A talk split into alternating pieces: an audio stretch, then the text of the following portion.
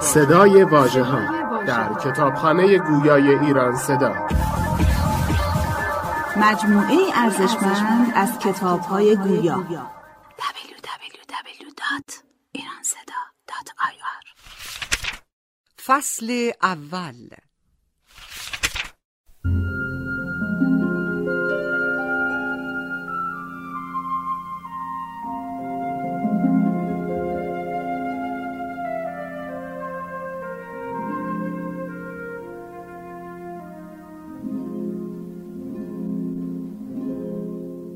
کتاب شب.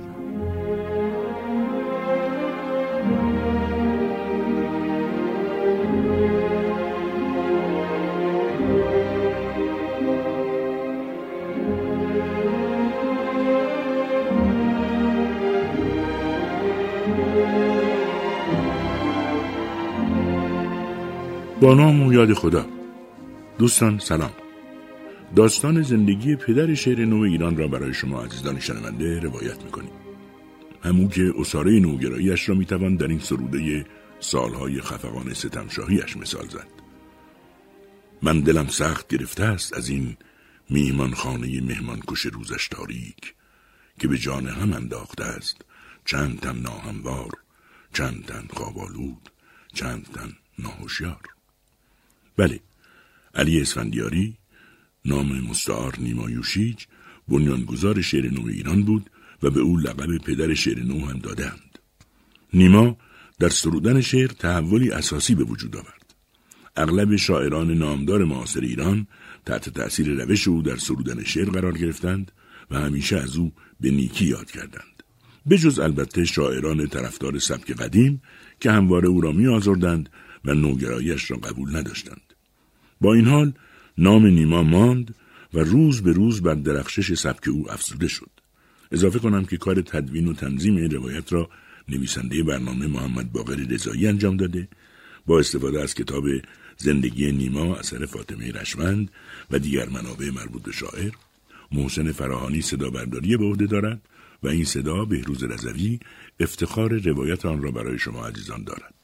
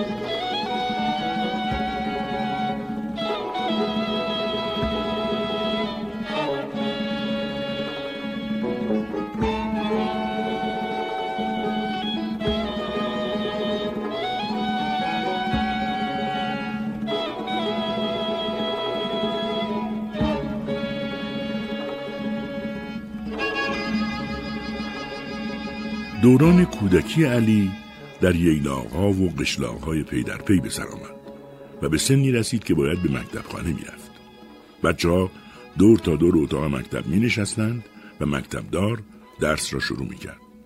روزهای اول علی با دقت به درس گوش می‌داد و زودتر از دیگران خواندن و نوشتن آموخت. از آن پس شیطنتهایش شروع شد.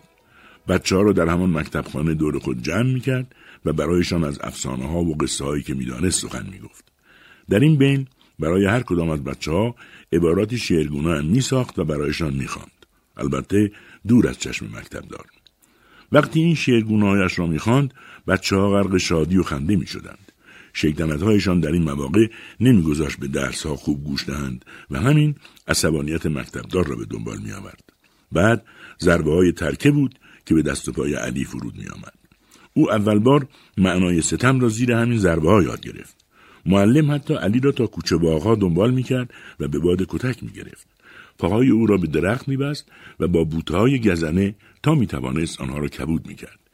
همین ترکه ها بودند که علی را از آن گونه درس خواندن دور و دورتر کرد. دوست داشت با همکلاسیهایش هنگام رفتن به مکتبخانه راه را کچ کنند و با مقداری نان و پنیر و سیب زمینی و تیر و کمان به جنگل های اطراف بروند آتش روشن کنند و مثل چوپانان ساعتها در کنار آتش بنشینند و قصه و شعر بگویند. بعد هم وقتی خسته شدند علک دلک بازی کنند. بدوند زو بکشند. همین کارها نیز ترکه های استاد را به همراه داشت و تنبیه های پدر را. زندگی همینطور جریان داشت تا آنکه دومین فرزند خانواده رضا که بعدها لادبون نام گرفت به دنیا آمد. چندی بعد نیز ناکتا بهجت و سریا جمع خانواده را کامل کردند پدرش ابراهیم خان اعزام السلطنه و مادر نجیبش توبا زندگی خود در کوهستانهای یوش را به آرامی سپری می کردند. پدر روزها را با آموزش و تربیت دو پسرش علی و لادبون میگذراند و مادر همین کار را با دختران خانه انجام می‌داد. علی اما با همه آنها فرق داشت. او که در روز 21 آبان 1276 شمسی 15 جمادی الاول 1315 به دنیا آمده بود و نامش در شناسنامه علی اسفندیاری نوری ثبت شده بود در سراسر وقتهایی که با پدر میگذراند گلهداری و خانبازی پدر را می‌دید و به فکر فرو می‌رفت. ساعتها به فکر فرو می‌رفت. او محیطی سراسر محبت و صفا میطلبید اما اطرافش چنان که او می‌خواست نبود. مادرش برعکس پدر زنی مهربان و آرام از تبار زنان گرجستانی بود. اوقاتش را با سه دختر به خوشی میگذراند. حکایاتی از هفت پیکر نظامی و غزلیاتی از حافظ در حافظه داشت و اغلب در بین حرفایش از آنها مثال میآورد بچه ها این رفتار مادر را میآموختند و علی نیز که متفاوت بود هر چرا می‌دید و میشنید در ذهن خود تحلیل می‌کرد. برایشان چند و چون میآورد و تجربه های نو کسب می‌کرد.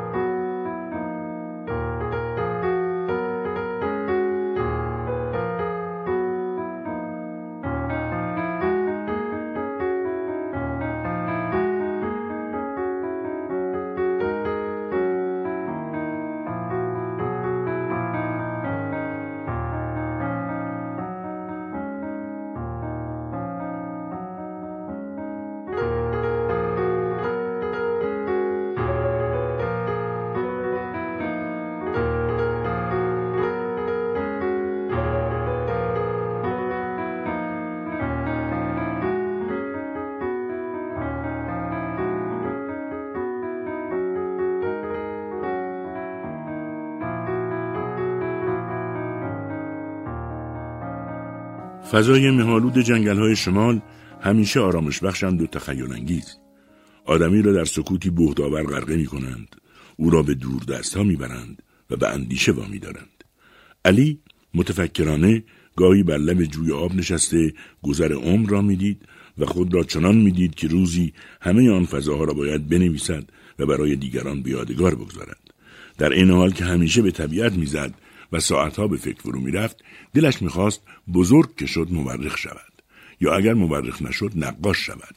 یا حتی کسی شود که بتواند با کلمات نقشهای زیبا بیافریند و تصویرهای خیالی خوش نقش کند. وقتی شعرهایی را که در این مواقع میسرود نزد دوستانش می‌خواند یا از آینده نگریهایش برای آنها سخن می‌گفت حسادتشان را برمیانگیخت و تنها می‌شد. اما این آزرد خاطری ها باعث می‌شد زندگی درونیش شکل بگیرد. در این درونگرایی به نتیجه شگفت رسید و آن را در همان سن کم در قالب شعر بیان کرد. می‌روم هر جا به هر سو کو به کو خود نمی‌دانم چه دارم جستجو. سخت حیران می‌شوم در کار خود که نمی‌دانم ره و رفتار خود. خیره خیره گاه گریان می‌شوم بی سبب گاهی گریزان می‌شوم. زشت آمد در نظرها کار من خلق نفرت دارد از گفتار من دور گشتند از من آن یاران همه. چه شدند ایشان چه شد آن هم همه؟ چه شد آن یاری کرد یاران من خیش را خواندی ز جانبازان من؟ چه شد آن یار نکویی که از صفا دم زدی پیوسته با من و از وفا؟ گم شد از من گم شدم از یاد او. ماند بر جا قصه بیداد او. بی مروت یار من ای بی وفا بی سبب از من چرا گشتی جدا؟ بی مروت این جفاهایت چراست؟ یار آخر آن وفاهایت کجاست؟ چه شد یاری که با من داشتی؟ دعوی یک باطنی و آشتی؟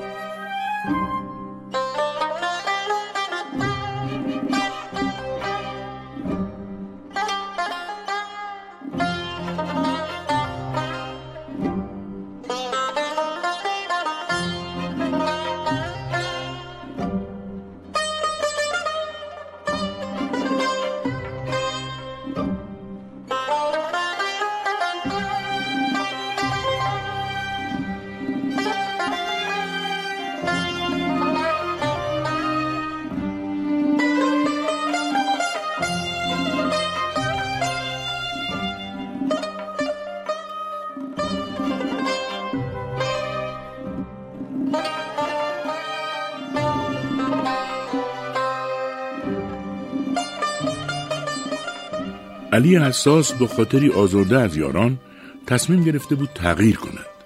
او می‌خواست انسانی مفید و پرفایده برای دیگران باشد. برایش مسلم شد که تحقق این امر فقط در درس خواندن آن هم در جای بهتری ممکن خواهد بود و این جز با بریدن از کوهستان و رفتن به شهر ناممکن بود.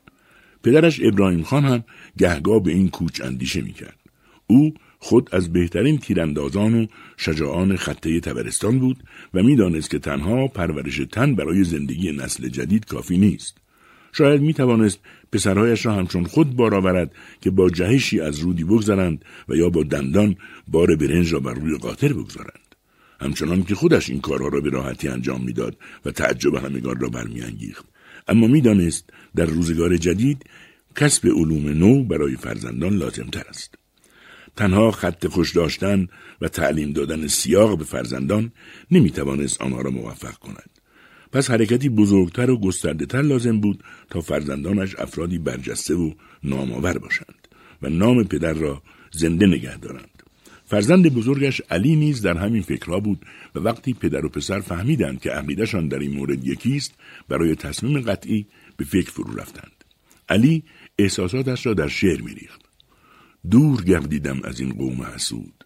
عاشق حق را جز این چاره چه بود؟ عاشقم من بر لقای روی دوست سیر من همواره هر دم سوی اوست. پس چرا جویم محبت از کسی که تنفر دارد از خویم بسی؟ پس چرا گردم به گرد این خسان که رسد زیشان مرا هر دم زیان؟ ای بسا شرها که باشد در بشر عاقلان باشد که بگریزد ز شر. آفت و شر خسان را چاره ساز احتراز است احتراز است احتراز. بنده تنهاییم تا زنده هم گوشه دور از همه جویندم من ندارم یار زین دونان کسی. سالها سر بردم تنها بسی. سخت دارم عزلت و اندوه دوست. گرچه دانم دشمن سخت منوست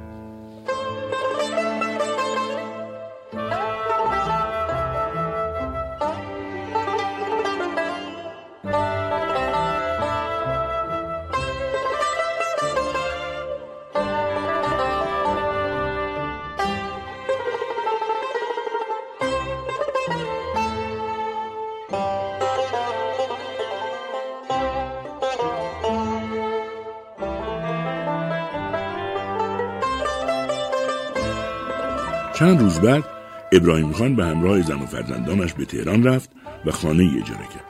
خیابان بوزرجمهری در جوار مدرسه دارالشفا روبروی مسجد بزرگ بازار با حیاتی وسیع و حوزی لاجوردی و باغچههایی با درختان خرمالو و بید مجنون. پس از چند روز پسرها در مدرسه حاج حسن رشدیه که حیات جاوید نام گرفته بود و روبروی مدرسه مروی قرار داشت ثبت نام شدند. درس خواندن در این مدرسه به کلی با درس خواندن در مکتبخانه فرق می‌کرد.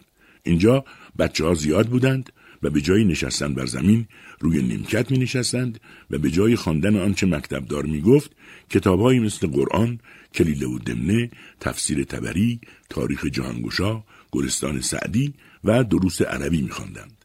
درسا سخت بود و مدرسه غریب و علی پسر شیطان که نمی‌خواست تحت هیچ قانونی شیطنتش را کنار بگذارد. نمی‌خواست خود را اسیر مقررات کند.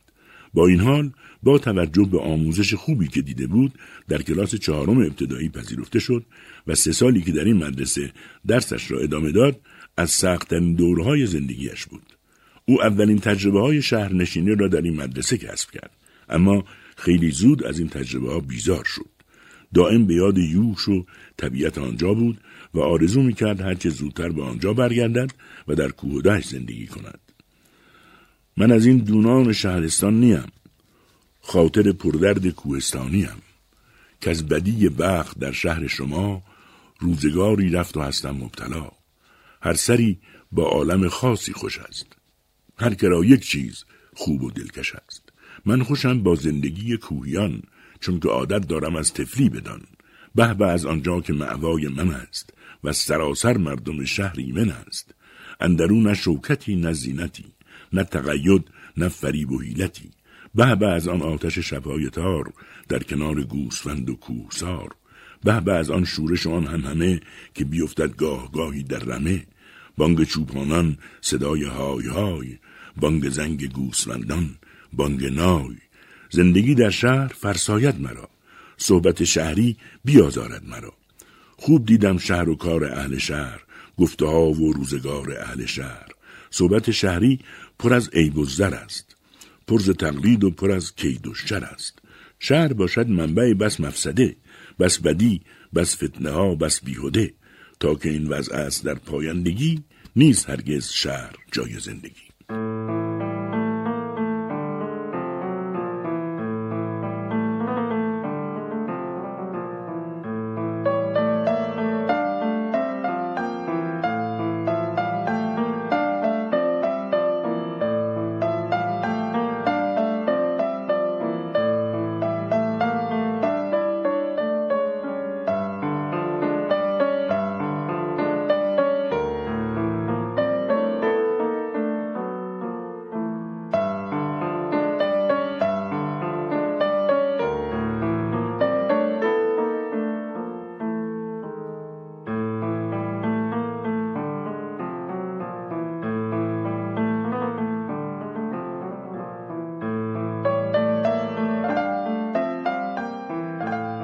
شیطنت های علی و روح سرکشش نمیگذاشت درست و حسابی به درسایش برسد.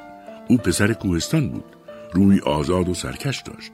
قوانین دست و پاگیر شهری را بر نمیتافت. حتی طوری بود که یک شب بعد از شیطنت های بسیار و تنبیه پدر با پای برهنه از خانه فرار کرد. در بازارها و کوچه های یخبسته و مرتوب میدوید. سر راهش به دالان دولت سرای عزدالملک نایب السلطنه رسید. چراغی کم نور توی دالان روشن بود و قراولی دم در با لباس مخصوص ایستاده بود. علی تردید داشت. ته دالان منزل خالهش بود ولی او ترجیح می‌داد از سرما بلرزد و همانجا توی دالان کنار دیوار کس کند و به خانه خالهش نرود چرا که می‌دانست او را حتما به خانه باز میگردانند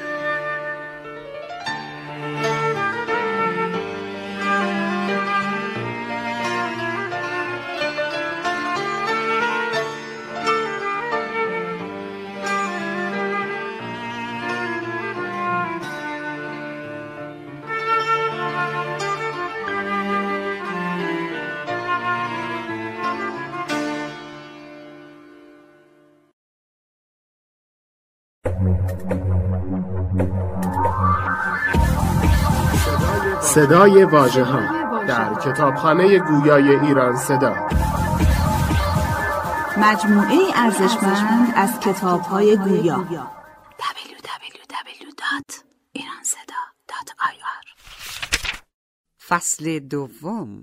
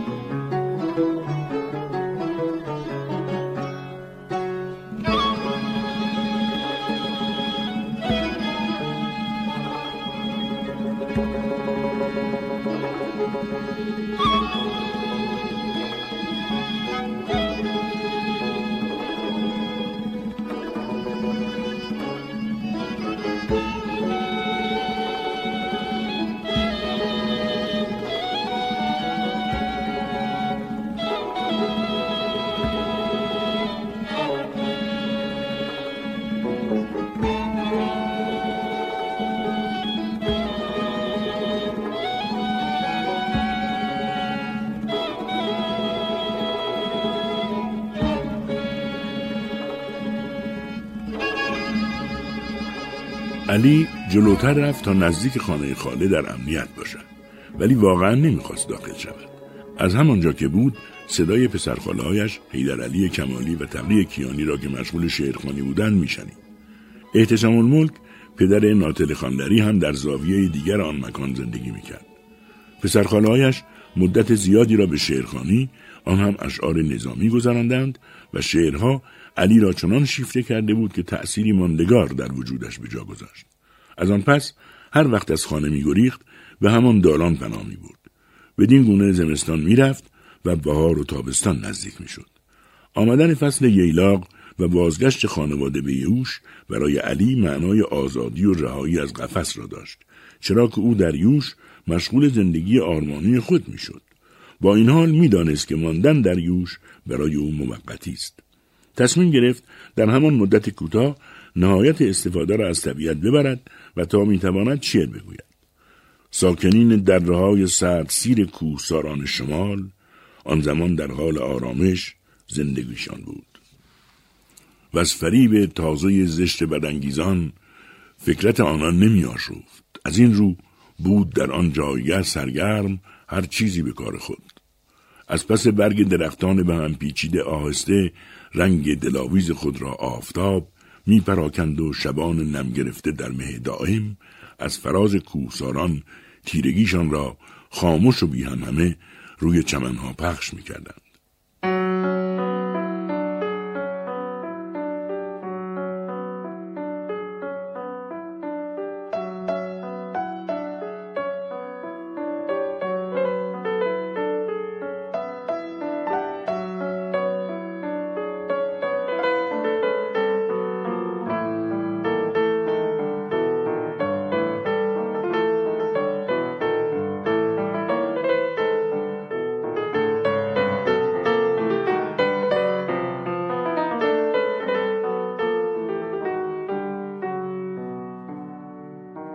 مدت کوتاه تعطیلات خوش گذشت و زود به پایان رسید. دو فرزند ابراهیم خان نوری این بار قرار بود به تهران نزد مردی به نام اسماعیل خان بروند تا او آنها را در مدرسه سنلوی ثبت نام کند.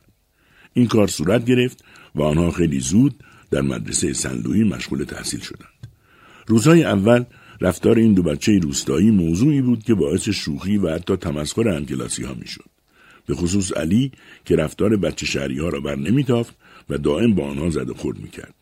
درسهایش را هم با علاقه نمی‌خواند و دائم مورد معاخذه معلم ها قرار می گرفت. فقط درس نقاشی و انشا را دوست داشت. طرز نوشتن انشاهای او با انشاهای دیگران به کلی فرق داشت. گاهی در لابلای انشا یکی دو خط شعر اضافه می کرد و باعث حیرت معلم و بچه ها می شد. یکی از معلم های او در این کلاس ها نظام وفا بود که علی را خیلی دوست داشت. او به استعداد ویژه علی پی برده بود و او را تشویق می‌کرد برعکس معلمان دیگر که همیشه سعی داشتند علی را با کتک به درس خواندن علاقه من کنند نظام وفا باعث شد علی بیشتر از همیشه به استعداد خود توجه کند ولی آزار بچه شهری ها و معلم های مدرسه او را از مدرسه بیزار می کرد و دلش به هوای یوش پر می کشید. می و می من ندانم با که گویم شرح درد. قصه رنگ پریده خون سرد. هر که با من همراه و پیمانه شد عاقبت شیدا دل و دیوانه شد. قصه اشراق را دلخون کند عاقبت خواننده را مجنون کند. کودکی کو شادمانی ها چه شد؟ تازگی ها کامرانی ها چه شد؟ چه شد آن رنگ من و آن حال من؟ محو شد آن اولین آمال من؟ شد پریده رنگ من از رنج و درد این منم رنگ پریده خون سرد. می‌روم هر جا و هر سو کو به کو خود نمی‌دانم چه دارم جستجو. سخت حیران می‌شوم در کار خود که نمی‌دانم ره و رفتار خود. خیره خیره گاه گریان می‌شوم. بی سبب گاهی گریزان می‌شوم. زشت آمد در نظرها کار من. خلق نفرت دارد از گفتار من. وای بر حال من بدبخت وای. کس به درد من مبادا مبتلای. خواستم تازه نمایم خلق را تازه ناکامی رهانم خلق را. جمله می‌گفتند او دیوانه است. گاه گفتند او پی افسانه است. عاقبت قدر مرا نشناختند. بی سبب آزرده از خود ساختند.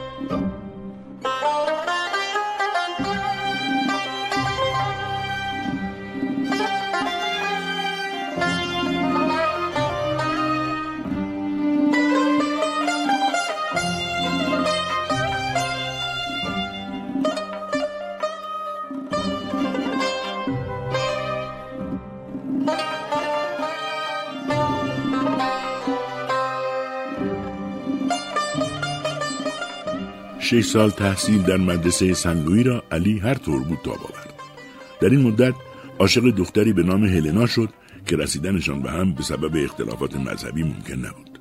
پس تصدیقنامه پایان تحصیلات متوسطه را که گرفت مصمم شد به یوش برگردد و در طبیعت محض زندگیش را ادامه دهد. ولی خانوادهش راضی نبودند. خانواده ای که حالا دیگر در یوش زندگی می‌کردند. پدر و مادرش دائم نامه می نوشتند که برود در اداره استخدام شود و زندگی مستقلی را آغاز کند. مادر دلش می‌خواست او در اداره مالیه تهران کار کند. علی در میان سلیقه های متفاوت سرگردان بود ولی سرانجام تسلیم خواست خانواده شد و به اداره مالیه رفت. او اکنون که جوانی 20 ساله بود و دلش در پی طبیعت ناچار شد در اتاقهای بدبوی اداره کار کند. عصبانیت خود از این کار را با رفتارهای عجیب و غریب بروز می‌داد. زیر لباسش کارد میبست، عبا دوش میانداخت، چکمه میپوشید و کلاه پوستی به سر میگذاشت و همانطور به اداره می‌رفت. تا آنجا پیش رفت که بقیه او را به عنوان یک آدم خطرناک میشناختند. ولی او آنچنان از اداره مالیه کارمندان آنجا و مخصوصا رؤسا به سطوح آمده بود که در نامه خطاب به همه آنها نوشت گفته بودید طرز سوزن زدن بسته کردن، چسبانیدن کاغذها، بستن دوسیه ها و باز کردن قوطی ها را یاد بگیرم زیرا که ترقی نردبانی است که پله دارد. من در این پله اول مدت زمانی است ایستادم. همه کس به من تنه زد و رفت و من هنوز بدون حرکت ماندم. یک ماه و نیم است که به این طریق صحافی می کنم. ملتفت می شوید چه عملی را می گویم؟ راضی نشوید کسی که به قوه فکری خود می‌تواند مشکلات اجتماعی را برطرف کند و شما او را نمی‌شناسید بیش از این به این کار مشغول باشد. این نامه نوشته شد اما کسی به آن توجهی نکرد. علی برای فرار از مشکلات اداره خود را سرگرم شعر و شاعری کرد. سال 1299 بود. شعر بلند قصه رنگ پریدهش را برای چاپ آماده کرد و مدتی به این در آن در زد. ولی کسی آن را نپذیرفت. تا آنکه سرانجام مطبعه سعادت که چاپخانه قدیمی بود آن را پذیرفت و در سی و دو صفحه به قیمت یک قران به چاپ رساند. روی جلد فقط به زبان فارسی و لاتین نوشته بودند نیما و در آخر شعر هم نوشته شده بود نیما نوری یوشی. همین نام بعدها تبدیل شد به نیما یوشیج. نیما از کلمه نیماور گرفته شده بود که اسم دو سه نفر از اسپهبدان غربی مازندران بود و در زبان تبری معنای کمانور می‌داد.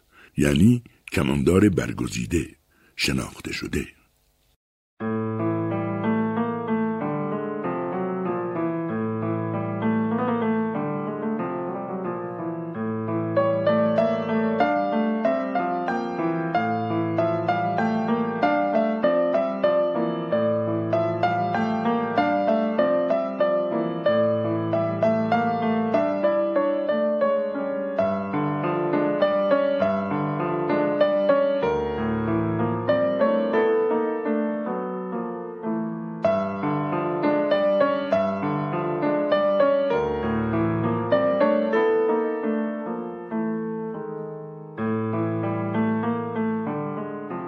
چاپ کتاب کوچک قصه رنگ پریده برای نیما موفقیتی بزرگ بود. او در کنار این امور ادبی به اداره مالیه نیز می‌رفت. اما گهگاهی به سرش می‌زد کار را رها کند و به شعر بچسبد. اطرافیان فضول می‌دیدند دو سه ماه سر کار نمیآید. به پدر و مادرش اطلاع دادند. نیما به اصرار پدر و مادر مجددا به اداره رفت و با دل چرکین کارهایی را که از آنها متنفر بود انجام می‌داد. رضا برادرش که نیما به او لادبون می‌گفت به روسیه رفته بود و خانوادهش از این بابت سخت نگران بودند. نیما که برای مدتی به یوش رفته بود و گویا دیگر قصد بازگشت به اداره را نداشت در نامه‌ای به او نوشت من تمام این مدت را که در شهر اقامت داشتم مشغول انجام دادن کاری بودم که مقتضی طبیعتم نبود. زندگانیم را به بهای هیچ به هدر دادم. آه لادبون به چه کسی می‌توان گفت که مرتب کردن کاغذجات یک اداره دولتی و سنجاق زدن به آنها برای من کار خوبی نبود. سرانگشتانی که می‌تواند کتابها بنویسد و به عالم انسانیت خدمت کند اگر به وظیفه خودش عمل نکرده باشد خیلی جای تأسف است. هر کس همینقدر که قباحت را درک کند و خوب را از بد تمیز بدهد به تب از این نوع زندگانی متنفر است تا چه رسد به من برادر عزیزم این نوع مرا واداشت تا از کاری که داشتم کناره بگیرم. وقتی اداره دولتی را ترک کردم بیش از همه پدر من بود که با اقوام من مشغول ملامت من شدند. همه می‌گفتند بد کاری می‌کند و غالبا می‌گفتند بیچاره دیوانه است. اما عظمت عوالم معنوی من بیش از آن است که متوجه حرکت بدگویان خودم بشوم و خیالات خودم را ترک کنم. همه را پشت سر گذاشتم و به ولایت آمدم.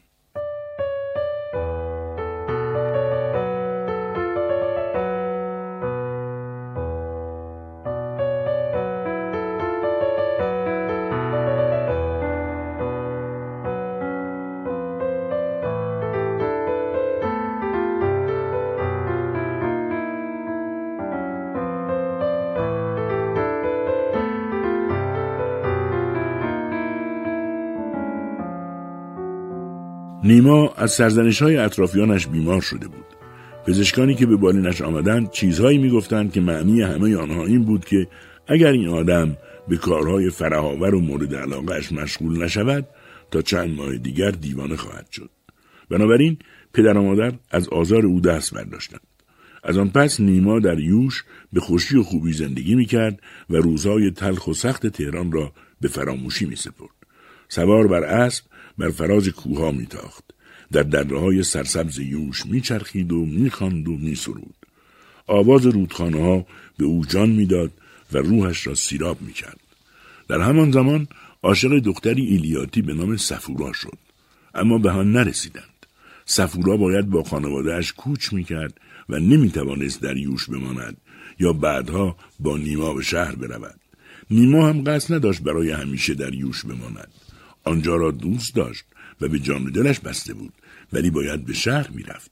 باید دور از اداره با استفاده از امکانات شهری با مکاتب ادبی فرانسه و کتابهای جدید و مخصوصا اهالی ادب ارتباط برقرار می‌کرد. این شد که به سفورا نرسید و دیگر هرگز او را ندید. منظومه افسانه را نیما با الهام از ماجرای سفورا سروده است. ای فسانه فسانه فسانه. ای خدنگ تو را من نشانه. ای علاج دلی داروی درد. همراه گریه های شبانه. با من سوخته در چه کاری؟ این منظومه برای اولین بار در روزنامه قرن بیستم میرزاده عشقی به چاپ رسید. چاپ این منظومه نیما را به عنوان شاعری نوگرا در محافل و مجالس ادبی به شهرت رساند. طوری که ترغیب شد بیشتر از قبل در تهران باشد. تا بتواند شعرهایش را در نشریات معتبر به چاپ برساند و در مجالس ادیبان رفت آمد کند. هنوز مانده بود تا آن روزی که از همین رفت آمدها هم بیزار شود و کنج عزلت اختیار کند. این وضعیت همزمان بود با انتشار افسانه به صورت کتاب و استقبال بسیاری از روشنفکران واقعی از آن. ضمن آن کم هم نبودند روشنفکرانی که به شکل شعر یعنی نوآوری در روایت آن ایرادها گرفتند و شاعرش را با الفاظ زشت نواختند. شاعر مجبور شد دوباره به اداره مالیه برود و مشغول کار شود. اما دیگر روحیه کار کردن نداشت. عموما شبها را به شبگردی میگذراند و به آرزوهای برباد رفتش میاندیشید.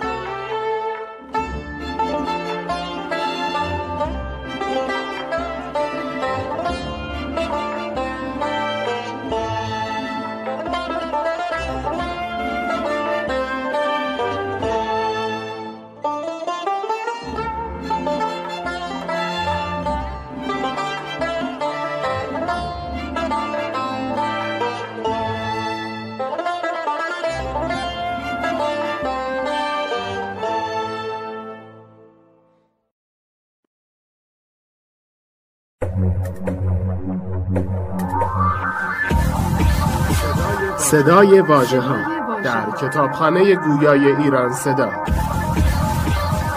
مجموعه ارزشمند از کتاب های گویا. www.iranseda.ir فصل سوم.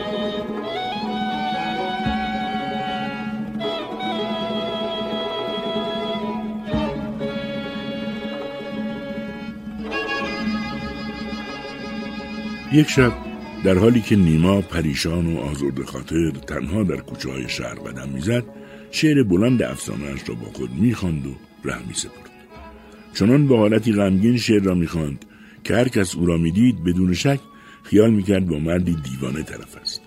ولی او بی توجه به اطرافش با تمام وجود افسانه را زمزمه می‌کرد.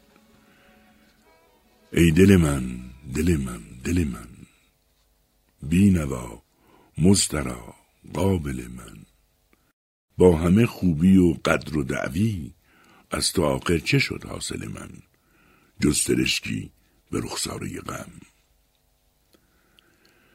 ای فسانه فسانه فسانه ای خدنگ تو را من نشانه ای علاج دلی داروی درد همراه گریه های شبانه با من سوخته در چه کاری؟ سرگذشت من ای فسانه که پریشانی و غمگساری.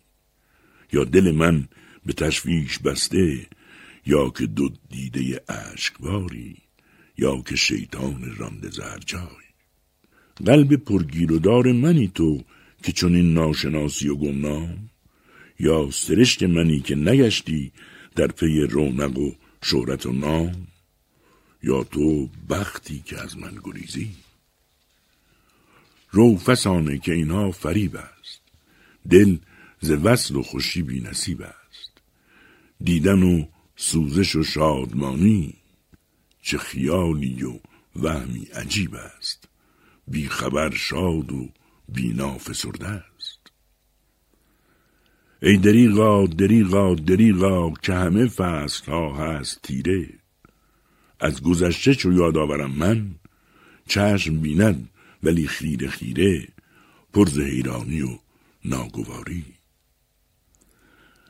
قلب من نامه آسمان هاست مدفن آرزوها و جانهاست ظاهرش خنده های زمانه باطن آن سرشک نهان هاست. چون رها دارمش چون گریزم. بگذر از من رها کن دلم را که بسی خواب آشفته دیده. عاشق و عشق و معشوق عالم. آنچه دیده همه خفته دیده است. عاشقم خفتم غافلم من. آه افسانه با من بهشتی است. همچو ویرانه ای در بر من. آبش از چشمه چشم غمناک خاکش از مشت خاکستر من. تا نبینی به صورت خموشم. من بسی دیدم صبح روشن گل به لبخند و جنگل سترده. بس شبان در او ماه غمگین کاروان را جرس ها فسرده پای من خسته در بیابان. که تواند مرا دوست دارد؟ و در آن بهره خود نجوید. هر کس از بهره خود در تکاپوست. کس نچیند گلی که نبوید. عشق بی حاصل خیالی. آنکه پشمینه پوشید دیری نغمه ها زد همه جاودانه. عاشق زندگانی خود بود بیخبر در لباس فسانه خیشتن را فریبی همی داد. ای فسانه مرا آرزو نیست که بچینندم و دوست دارند. زاده کوه هم آورده ابر به که بر سبزم واگذارند. با بهاری که هستم در آغوش. آه افسانه حرفی است این راست گر فریبی ز ما خواست ماییم. روزگاری اگر فرصتی ماند بیش از این با همان در صفاییم هم دل و هم زبان و هم آهنگ. تو دروغی دروغی دلاویست تو غمی یک غم سخت زیبا. بیبه ها مانده عشق و دل من می سپارم به تو عشق و دل را که تو خود را به من واگذاری. ای دل عاشقانه فسانه ای زد نفش ها بر زمانه. ای که از چنگ خود باز کردی نغمه های همه جاودانه بوسه بوسه لب عاشقان را.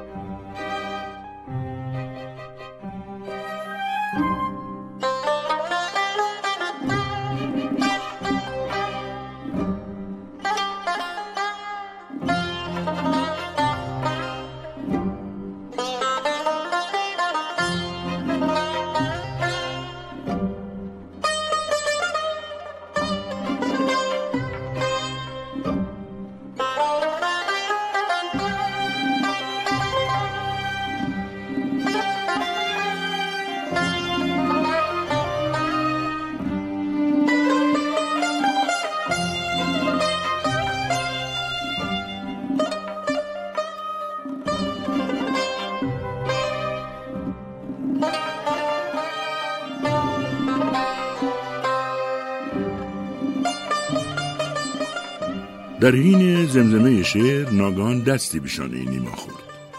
برگشت یکی از دوستان قدیمش را دید که گفت سلام آقای نیما. سلام دوست من. دوست قدیم پرسید اینجا چه می‌کنی؟ اونم این وقت شب. شبگردی می‌کنم و خیال میبافم. بیوسله بودم گفتم قدمی بزنم. خیلی خوب این از خوششانسی من بود که شما رو ببینم. قصه رنگ پریدت رو خوندم. بسیار زیبا بود. ولی افسانه یک چیز دیگه بود. هیچ می‌دونی که مردم دیگه تو رو شاعر افسانه مینامند. حالا دیگه همه تو رو می‌شناسند. هنوز منو نشناختن. ولی یه روز خواهند شناخت. خب از خودت بگو. از برادرت لادبون. اون مدتی قبل به روسیه رفت و هنوز برنگشته. من بی او تنها شدم. تنهایی آزارم میده. تنها؟ چرا تنها؟ هنوز سر سامان نگرفتی؟ سر و سامان به چه کار شاعر میاد دوست من؟ نه این حرف رو نزن. اگر سر و سامانی بود شما این وقت شب اینجا نبودی. کدوم سر و سامان؟ اونم با این جنس بیوفا که بیشترشون فقط عاشق پول مرد هستن تا قلبش. چرا شما این همه بدبین هستید آقای نیما؟ چون من از بیابونای هولناک و راه های پرخطر گریختم. هنوز از اثر اون منظره های هولناک حراسونم. چطور؟ بگذارین دوست من تجربه های تلخی داشتم. دیگه نمی‌خوام تلخی این ماجرا را بچشم. اونها که مربوط به گذشته است. حال می‌خوای چه کنی؟ نمی‌تونم به کسی اعتماد کنم. اگه دختر با وفا و معجوب و فاضل و باهوشی به تو معرفی کنم حاضر به ازدواج هستی؟ از کجا اینقدر مطمئنی که او چون خواهر همسر منه؟ از نزدیک میشناسمش. 25 سال داره و معلمی می‌کنه. تو مدرسه دخترانه. از خانواده محترمیه. مادرش حافظ و سعدی و مولانا می‌خونه و به بچهاش یاد داده. یکی از دختران این مادر روشنبین و سخنور آلیه نام داره آلیه جهانگیر. میرزا جهانگیر شیرازی همون سور اسرافیل معروف دایی اونه. نیما تا اسم سور اسرافیل را شنید کمی نرم شد. گفت اینطور که معلومه دختر مناسبیه برای من. می‌تونم ایشون رو ببینم؟ چرا نشه؟ من با خانوادهش صحبت می‌کنم و به شما میگم. لطف می‌کنی به من. دو دوست خوشحال از این دیدار غیر منتظره با یکدیگر خداحافظی کردند و هر کدام به راه خود رفت.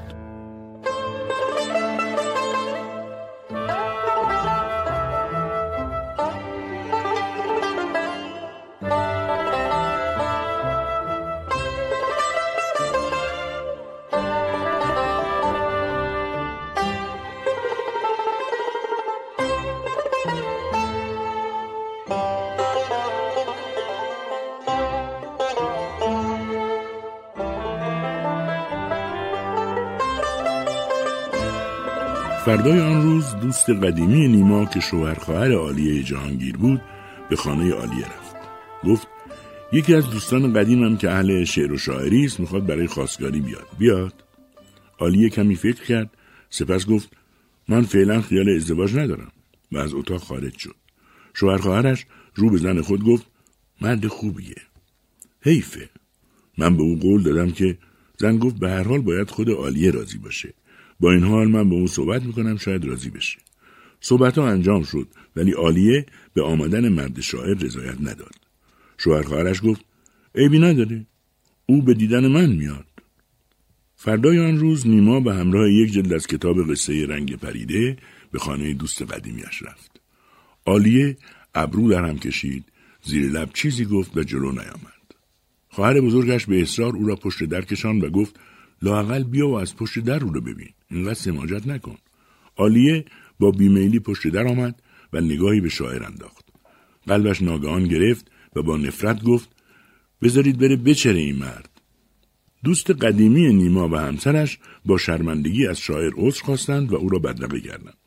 هنگام خداحافظی دم در حیات نیما کتابی را که با خود آورده بود به آنها داد تا به عالیه خانم بدهند چند روز گذشت. پدر نیما که از یوش به تهران آمده بود برای آنکه پسرش سر و سامانی بگیرد تلاش کرد این ازدواج سر بگیرد. به خانه عالیه رفت اما جواب مثبتی نشنید. خواهران نیما هم رفتند اما با عالیه عصبانی روبرو شدند که می‌گفت من نمی‌تونم با چنین آدمی زندگی کنم برید پی کارتون. خانواده نیما دست بردار نبودند. آنقدر رفتند و آمدند تا اینکه عالیه نرم شد. به خصوص پس از خواندن شعرهای نیما از او خوشش آمد. اما نگران معیشتشان بود با این حال رضایت داد و رفت آمد این دو فرهنگی در اوایل بهار 1304 سر گرفت نیما در نامه هایی که برای آلیه می نوشت خود را بیشتر به او معرفی می کرد. آلیه خانم طبیعت تجارت را به شاعر نیاموخته و او به جای نقدینه و زرینه قلبی می‌خواهد که بتواند در آن آشیانه کند در عوض قلبش را به او می سپارد. دو قلب خوب و یک جور می توانند با خوشی دائمی زندگی کنند طوری که پول نتواند آن خوشی را فراهم بیاورد.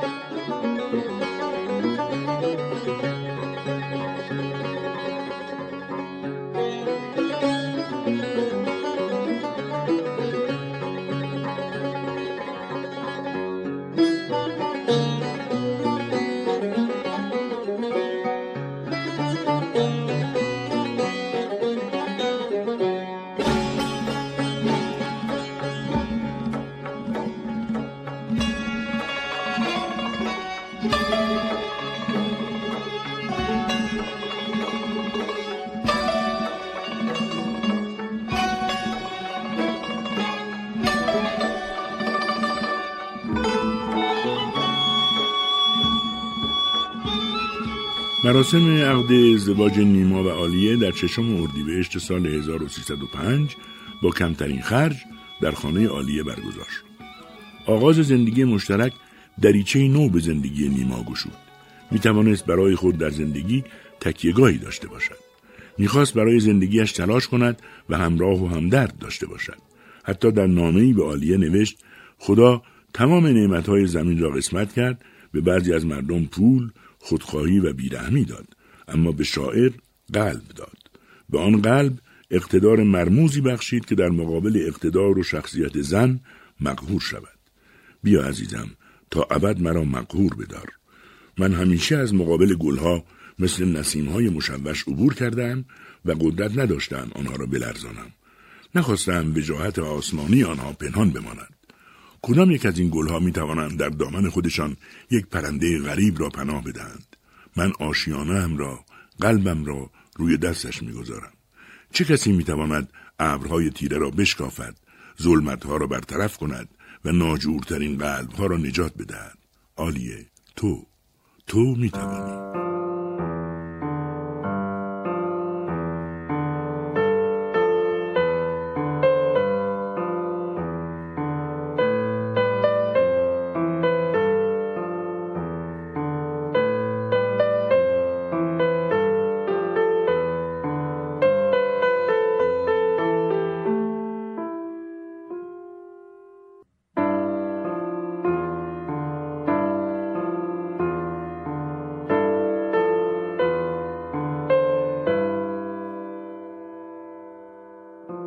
زندگی سخت شاعر فقیر با آلیه خانم آغاز شده بود. آلیه می گفت برای خاطر تو اینطور بدبخت شدم. نیما هم می گفت لعنت به آنهایی که شاعر را فقیر نگه می دارند. می ترسید همانطور که عشق او را به آلیه نزدیک کرده فقر آلیه را از او دور کند. زیر لب می گفت من پول ندارم او هم حق دارد. پس آخر چرا من قلب دارم؟ در گذر این مسائل پدر نیما که قرار بود برای آنها خانه ای بخرد درگذشت و نیما را خورد کرد. ناچار شد به خانه عالیه برود و با خانواده او زندگی کند. اما این نوع زندگی را دوست نداشت. بنابراین روز به روز کشخلقتر و آزرده تر می شد و دیگر به اداره هم نمی رفت. عالیه زنگ خطر زندگی مشترکشان را می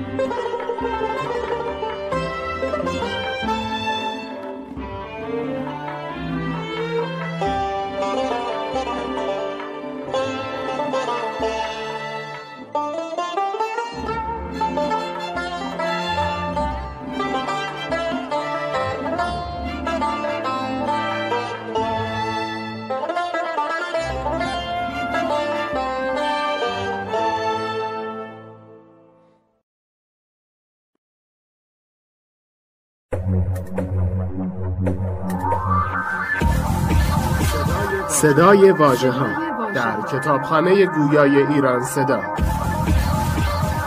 مجموعه ارزشمند از کتاب های گویا www.iranseda.ir فصل چهارم.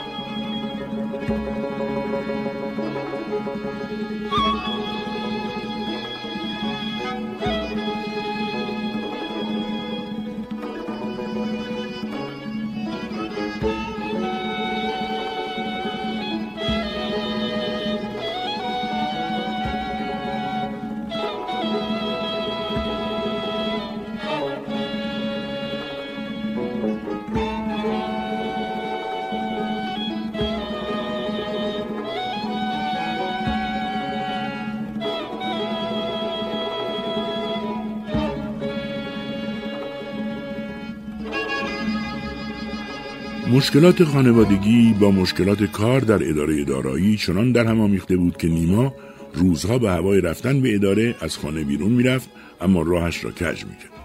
کجا می‌رفت؟ می‌رفت به خیابان ناصریه ناصر خسرو فعلی و پشت ویترین کتاب فروشی های آنجا پرسه می‌زد. زورها که به خانه میآمد غالبا از غذا ایراد می‌گرفت. گاهی قهر می‌کرد و نهار و شام نمی‌خورد. وقتی هم در اداره رئیسش به دلیل سهلینگاری در کار معاخذش می‌کرد نیما می‌گفت من شاعرم. کار من شعر گفتن است نه بایگانی. رئیس دارایی برای اینکه نیما را تنبیه کرده باشد او را منتظر خدمت کرد با مای نه تومان حقوق. حالا بیکاری هم به تمامی مشکلات نیما افزوده شده بود. می‌توان گفت این بیکاری بیشتر از مشکلات دیگر او را آزار می‌داد. تا جایی که یک روز اوایل تابستان ناگان با عصبانیت به خانه آمد کتابهایش را جمع کرد و آماده رفتن شد. آلیه حراسان جلو دوید و پرسید کجا؟ میرم یوش. دیگه نمی‌تونم اینجا بمونم. تو هم باید بیایی آلیه با گریه گفت من؟ من اینجا کار می‌کنم. چطور کارم رها کنم؟ تو که اهل کار کردن نیستی. پس زندگیمون چی میشه؟ نیما عصبانی شد و کارشان به دعوا کشید. با وساطت همسایه ها آرامش برقرار شد و نیما کوتاه آمد. شبی دیگر دوباره ماجرایی تازه رخ داد. نیما دیر به خانه آمد. همه شام خورده بودند. نیما به اتاق خود رفت و در را بست. آلیه آهسته در را باز کرد و برای او شام آورد.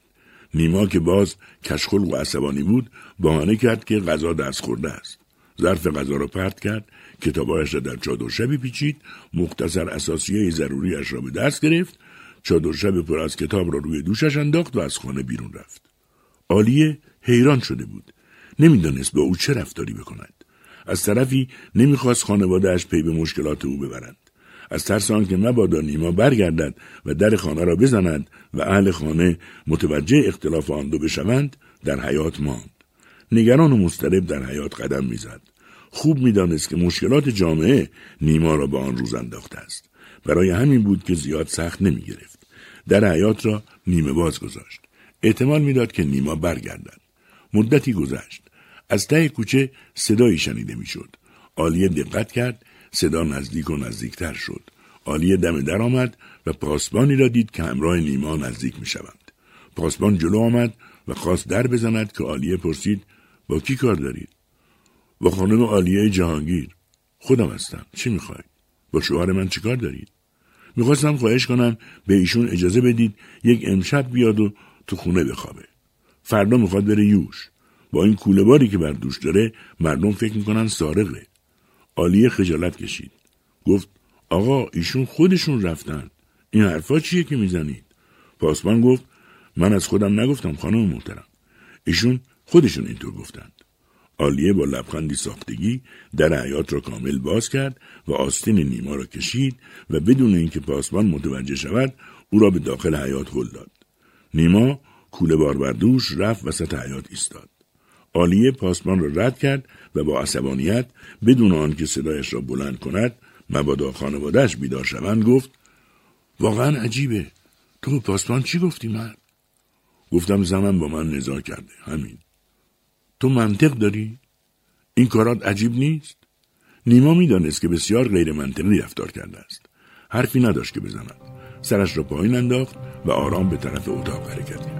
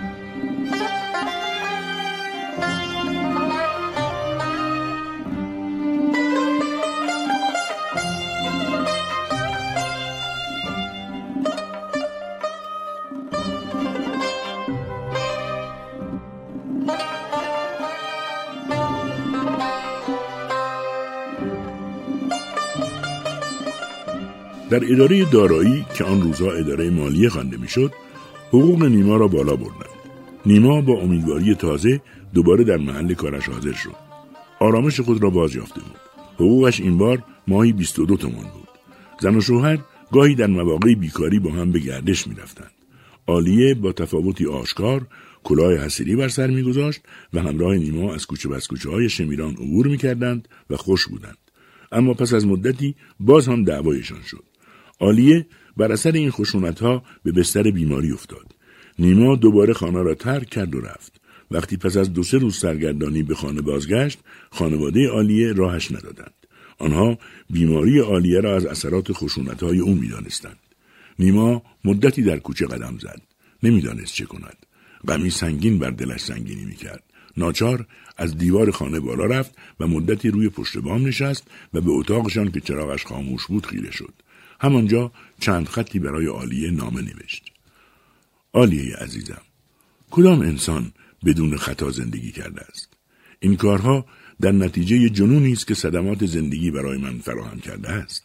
خودت میدانی طبیعتا تا دو جنس به هم جوش بخورند با هم کشمکش دارند. خانوادت می‌گویند که از شر زبان من ناخوش شده ای به جنگل های یوش قسم که من فقط یک نفر را دوست دارم. نگذار در این تنهایی کسی که هیچ کس را ندارد و امیدش رو به انقطاع است گریه کند و در این گریه به خواب برود نیما نامه را که نوشت آن را از همان جایی که بود به طرف اتاق عالیه انداخت و از پشت بام پایین آمد و دوباره در کوچه ها مثل شبهی را افتاد. صبح روز بعد عالیه نامه را خواند و به محل کار شوهرش رفت. او را بخشیده بود. زن و شوهر دوباره در خانه کنار هم زندگی را از سر گرفتند. نزدیک به دو سال همینطور زندگی کردند. ولی حال نیما نه تنها بهتر نشد که هر روز آشفتگیهایش بیشتر می‌شد. اوضاع زمانه فقر بسیاری از مردم و بیدردی عدهای دیگر او را برمیآشفت تنها راه فرار از آشفتگی فریاد زدن در شعر بود آی آدم ها که بر ساحل نشسته شاد و خندانید یک نفر در آب دارد می سپارد جان یک نفر دارد که دست و پای دائم می‌زند. روی این دریای تند و تیره و سنگین که می‌دانید. آن زمان که مست هستید از خیال دست یابیدن به دشمن. آن زمان که پیچ خود بیوده پندارید که گرفتستید دست ناتوانی را تا توانایی بهتر را پدیدارید. آن زمان که تنگ میبندید بر کمرهاتان کمربند. در چند گامی بگویم من؟ یک نفر در آب دارد می‌کند بیهوده جان قربان.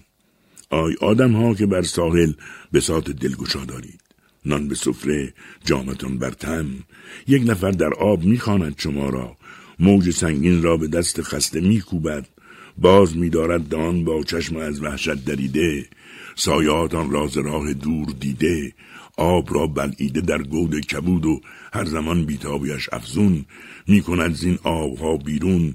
گاه سرگه پا آی آدم ها او راه دور این کهنه جان را باز میپاید. می‌زند فریاد و امید کمک دارد. آی آدم ها که روی ساحل آرام در کار تماشایید. موج میکوبد به روی ساحل خاموش. پخش میگردد چنان مستی به جای افتاده بس مدهوش. می‌رود نعر زمان وین بانگ باز از دور میآید. آی آدم ها و صدای باد هر دم دلگزاتر در صدای باد بانگ او رهاتر. از میان آبهای دور و نزدیک باز در گوش این نداها. آی آدم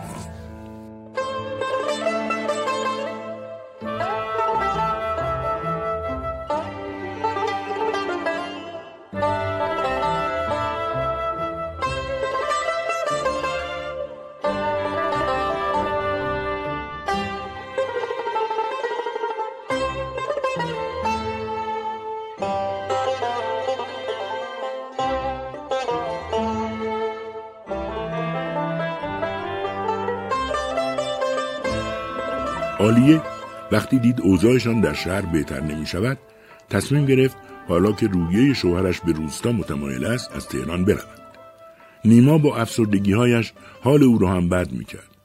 آلیه با از خود گذشتگی تصمیم قطعی گرفت که کارش را به شهرهای شمالی انتقال بدهد. شاید در آن محیط قدری از آشفتگی های شوهرش کاسته شود. هر روز به اداره آموزش و پرورش می‌رفت و برای گرفتن برگه انتقال به این در آن در می‌زد. سرانجام موفق شد برگه انتقالی به شهرستان بارفروش بابل فعلی را بگیرد. زن و شوهر پس از جمعآوری وسایل خود آماده سفر شدند. گرچه برای عالیه دوری از خانواده سخت بود اما بر اثر نجابتی که داشت راضی به این کار شد. 19 مهر سال 1307 آنها راهی بارفروش شدند. چند روز بعد عالیه در بارفروش به اداره آموزش پرورش رفت و آنجا مدیریت مدرسه دخترانه سعدی به او ابلاغ شد. نیما هم آشنایانی یافت. از جمله علامه حائری که شعر هم می‌گفت و نیما در کنار او احساس آرامش می‌کرد. کسانی از راه های دور وقتی میشنیدند نیما به آن شهرستان دور افتاده رفته سختی راه را تحمل می‌کردند و به دیدارش میآمدند. پاتوق او قهوه خانه در بارفروش بود. یکی از کسانی که به آنجا آمد شهریار بود. محمد ازن شهریار که افسانه نیما را خوانده بود و دوست داشت شاعر را ملاقات کند. با تمام شدن سال تحصیلی نیما و عالیه بار سفر بستند و به آمول رفتند. یک ماه آنجا ماندند و سپس به رشت کوچ کردند.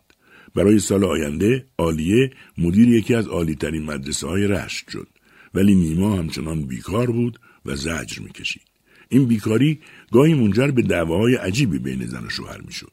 نیما در نامه‌ای به علامه حائری نوشت نمانده بر کف من غیر نامه و اشعار نه طاقتی که بمانم ز روی جانان دور نه قوتی که توانم نهاد پا به گریز به سوی اهل وطن دوستان اهل تمیز. منم که ساله و درماندم در این فکرت تویی که ساله ای حائری ز من مگریز. ابو نواس و غزالی و توسی این سه تویی که کس نخوانده و نشناسدت به حق و تمیز. مدار نامه خود از من غریب دریغ. غریب شهر و دیار و غریب خاکی نیز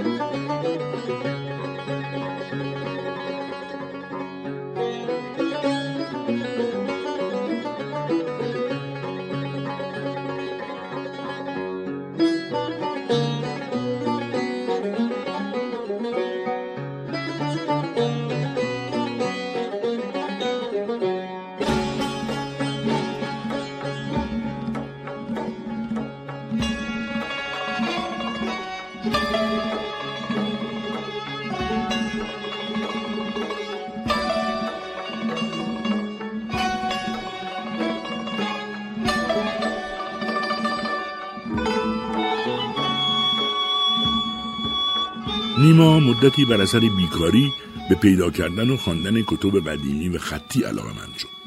روزها در صندوقخانه های مردم به دنبال کتاب های خطی میگشت. برای این کار با یک تاجر معروف که کتاب خطی زیاد داشت رابطه دوستانه برقرار کرد. اهالی ساده شهر فکر می‌کردند او اجناس عتیقه خرید و فروش می‌کند و در این باره سوالهایی از او می‌کردند. مدتی هم در آستارا در مدرسه‌ای به تدریس مشغول شد. وزارت معارف مایی چهل و شش تومان حقوق برای او تعیین کرد. اما این کار هم نتیجه برای او نداشت. از معلم ها و مدیران آنجا زده شد و می‌خواست رهایشان کند. زیرا می‌دید آنها به جای فکر کردن به فرهنگ دائم در فکر منافع شخصی خود و تأمین زرق و برق زندگی هستند. دوباره پریشانی شاعر شروع شده بود. حتی عالیه هم اقرار کرد که غربت آنجا برایشان بدجوری آزاردهنده است.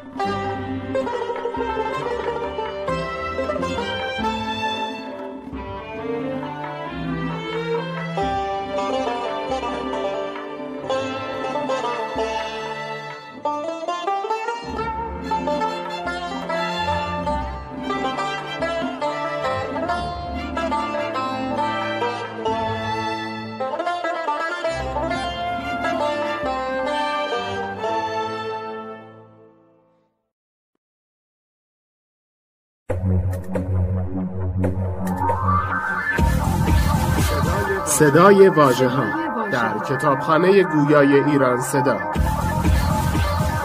مجموعه ارزشمند از کتاب های گویا. www.iranseda.ir فصل پنجم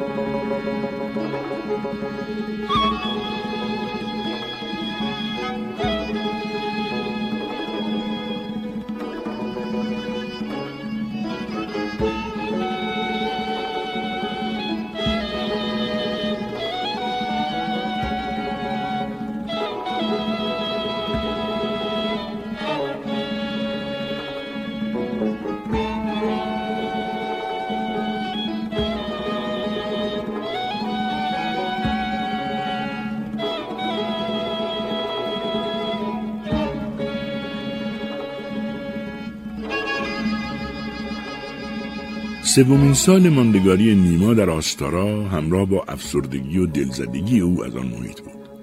آلیه به رشت می‌رفت و میآمد و زن و شوهر کمتر هم دیگر را می‌دیدند. باز هم نیما کار عجیبی کرد. به تناسب وضعیت روحیش که مردم گریزی بود، خانهاش را به خارج از شهر منتقل کرد و در ساختمانی قدیمی کنار یک خرابه ساکن شد. گاه ساعتها در ویرانه کنار خانه می نشست و به فکر فرو می رفت. آلیه تمام وقت خود را در مدرسه میگذراند و فقط شبها به خانه میآمد. یک روز دخترکی را با خود به خانه آورد. اسم دخترک گلناز بود.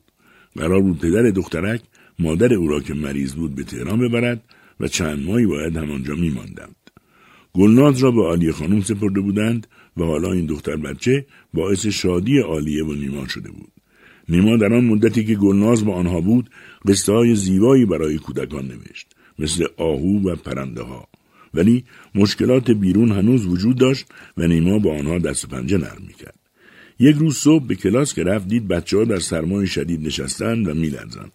در عوض دفتر مدرسه گرم بود و معلم ها میخندیدند و راحت بودند. از مبصر کلاس پرسید چرا کلاس سرده؟ میگن هیزم نداریم آقا. مگه میشه هیزم نداشته باشن؟ پس چطور برای دفتر مدرسه هیزم دارن؟ نیما سراسیمه به طرف دفتر به افتاد. آقای مدیر این چه وضعیه؟ بچه های مردم باید تو سرما بشینن ولی دفتر مدرسه مثل هموم گرم باشه. مدیر گفت آقای اسفندیاری شلوغ نکن. کم بوده هیزم داریم. نمی‌تونیم دائم بخاری ها رو روشن نگه داریم. نمی‌تونید؟ پس من خودم براشون هیزم تهیه می‌کنم. از کجا؟ از توی همین مدرسه. ولی شما حق ندارین دست به اموال مدرسه بزنید من گزارش میدم. گزارش بدید. نیما این را که گفت تند به طرف حیات مدرسه دوید نردبان چوبی را برداشت به زمین زد رفت به طرف انبار تبر را برداشت برگشت و نردبان را تکه تکه کرد. مدیر مدرسه مثل دیوانه این طرف آن طرف میدوید. معلم های دیگر دورشان جمع شدند. نازم مدرسه با نیما دست به گریبان شد. کار چنان بالا گرفت که به تعطیلی مدرسه انجامید خبر به بالا رسید. از طرف مدیر کل معارف استان بازرسانی فرستادند و قضیه بعد از مدتها تحقیق و بررسی و پرسجو به آن منجر شد که نیما را اخراج کردند. نیما عصبانی رو به عالیه که کوشش می‌کرد بیگناهی شوهرش را ثابت کند گفت حیف از انسانی که بخواد خراب شده خدمت کنه. خانم پاشو بریم. باید یه فکر اساسی کرد.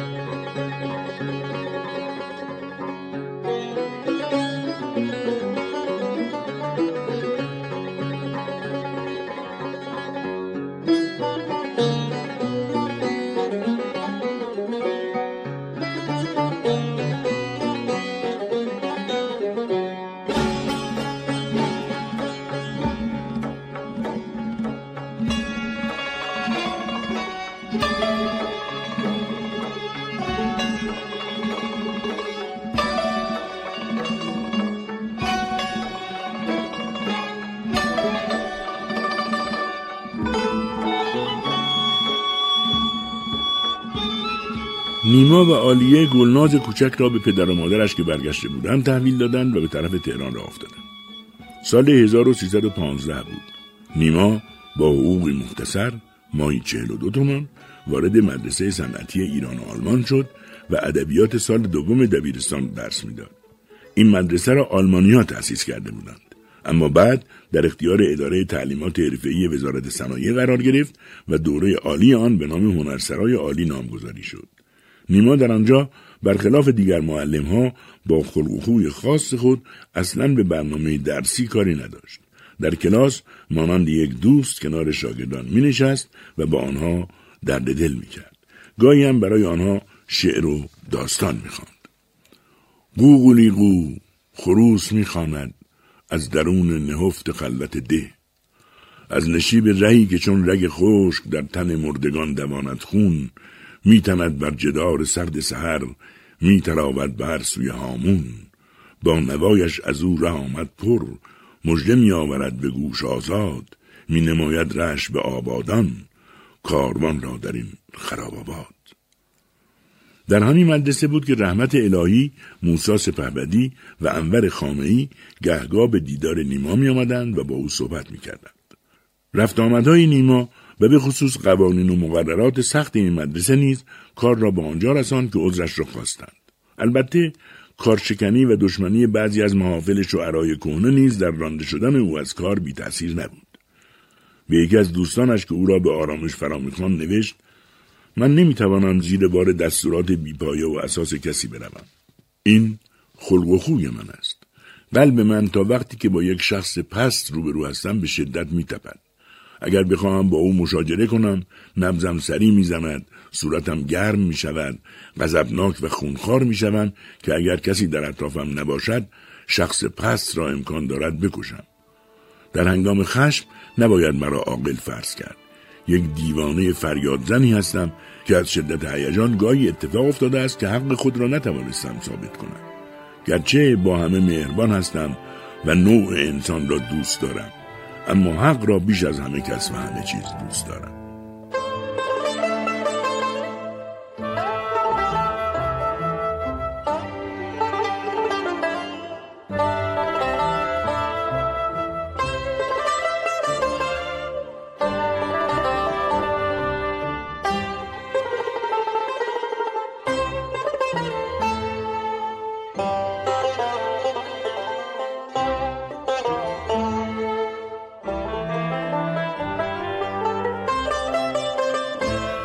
شانزده سال حکومت رضاخان از نظر نیما دوره خفقان بود. آزادی قلم وجود نداشت. مخصوصا نوآوران، روشنفکران و آزادی خواهان برای بیان سخنان خود دچار مشکلات فراوان بودند. شخصی به نام مینباشیان مجله به نام موسیقی را اندازی کرده بود. افرادی چون هشت رودی، هدایت، نوشین، زبیه بهروز، مسعود فرزاد، حسین ولی مستعان و مجتبا مینوی در این مجله قلم می‌زدند. نیمو هم در سال 1317 عضو هیئت تحریریه این مجله شد و مقالاتی در آن منتشر کرد. او با شعرهای نوعی که می سرود و مقالاتی که در دفاع از این نوع شعر به چاپ می رساند توجه همه را جلب کرده بود. این شیوه نو گاهی باعث بروز کشمکش ها و مخالفت های بسیار می شد. شبی در محفلی یکی از شعرهای معروف روزگار حمیدی شیرازی قصیده ای را که در نکوهش اشعار نوع نیما سروده بود به طور خصوصی برای نیما خواند. بعدم از او اجازه خواست که آن شعر را در جمع هم بخواند. نیما از بلند نظری اجازه داد. همین که حمیدی شیرازی شعر را شروع کرد و به نام نیما رسید ناگهان ملک و بهار که ریاست جلسه را به عهده داشت سخت منقلب شد و اجازه خواندن بقیه شعر را نداد نیما به پا خواست و تقاضا کرد اجازه دهند حمیدی شعرش را بخواند و گفت آینده قضاوت خواهد کرد که شعر کدام یک از ما میماند. حمیدی شعر را خواند و با واکنش های مثبت و منفی فراوان روبرو شد. اما در سال 1320 کار نیما در مجله موسیقی به پایان رسید. یک سال بعد فرزندش به دنیا آمد که نامش را شراگیم گذاشتند. آمدن این فرزند بیشتر از نیما عالیه را مشغول کرده بود. نیما همچنان احساس تنهایی می‌کرد. بیشتر به یوش می‌رفت و بیزن و بچه آنجا برای خود شعر می‌گفت و نامه برای عالیه مینوشت. سال 1325 که شد کنگره متشکل از نویسندگان ایرانی به وجود آمد. حدود 78 نفر از شاعران و نویسندگان ایران به این کنگره دعوت شدند که یکیشان هم نیما بود. از یوش به تهران آمد. یک شب در کنگره نوبت شعرخانی او شد. تا آمد شعر بخواند برق رفت. روی میز خطابه شمعی گذاشتند و نیما در زیر نور شم آماده شد شعرش را بخواند. هزار سرتاپا گوش شده بودند که این شاعر روستایی که می‌گویند شعرهای نو می‌گوید چه خواهد خواند. نیما شروع کرد. میتراود محتاب میدرخشد شبتاب نیست یک دم شکمت خواب به چشم کس و لیک غم این خفته چند خواب در چشم ترم می شکند. نگران با من استاده سهر صبح می‌خواهد از من که از مبارک دم او آورم این قوم به جان باخته را بلکه خبر در جگر لیکن خاری از ره این سفرم می شکند. نازکارایتن ساق گلی که به جانش کشتم و به جان دادمش آب ای دریغا به برم می شکند. دست ها می سایم تا دری بگشایم. بر عبس می پایم که به در کس آید. در و دیوار به هم ریختشان بر سرم می شکند. می تراود محتاب می درخشد شبتاب. مانده پایابله از راه دراز بر دم دهکده مردی تنها. کوله بارش بر دوشت دست او بر در می‌گوید با خود. غم این خفته چند خواب در چشم ترم میشکند.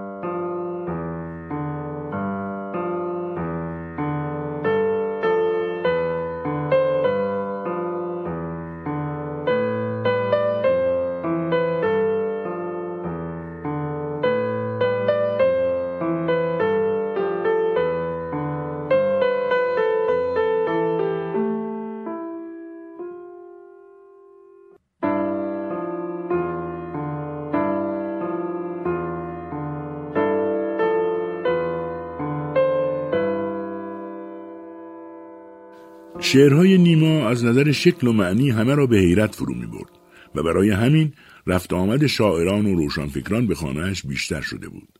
حالا او وضع بهتری نسبت به قبل داشت.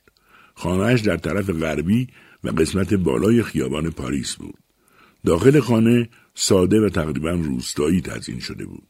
دوستانی که به او سر می‌زدند اغلب شاعر بودند و می آمدند شعرهایشان را برای او میخواندند تا اصلاح کند. یا مقدمه بر آنها بنویسد. وضعشان هم کمی روبرا شده بود. با پول عالیه در سال 1328 قطع زمینی در انتهای کوچه فردوسی خریدند و آن را ساختند. تا مدتی از برق و آب لولهکشی محروم بودند. زیرا زمینی که خریده بودند وسط زمین های دیگران بود و نمی توانستند برای آن در ورود و خروج بگذارند. این مشکل باعث بروز اختلافاتی بین نیما و همسایگانش شد.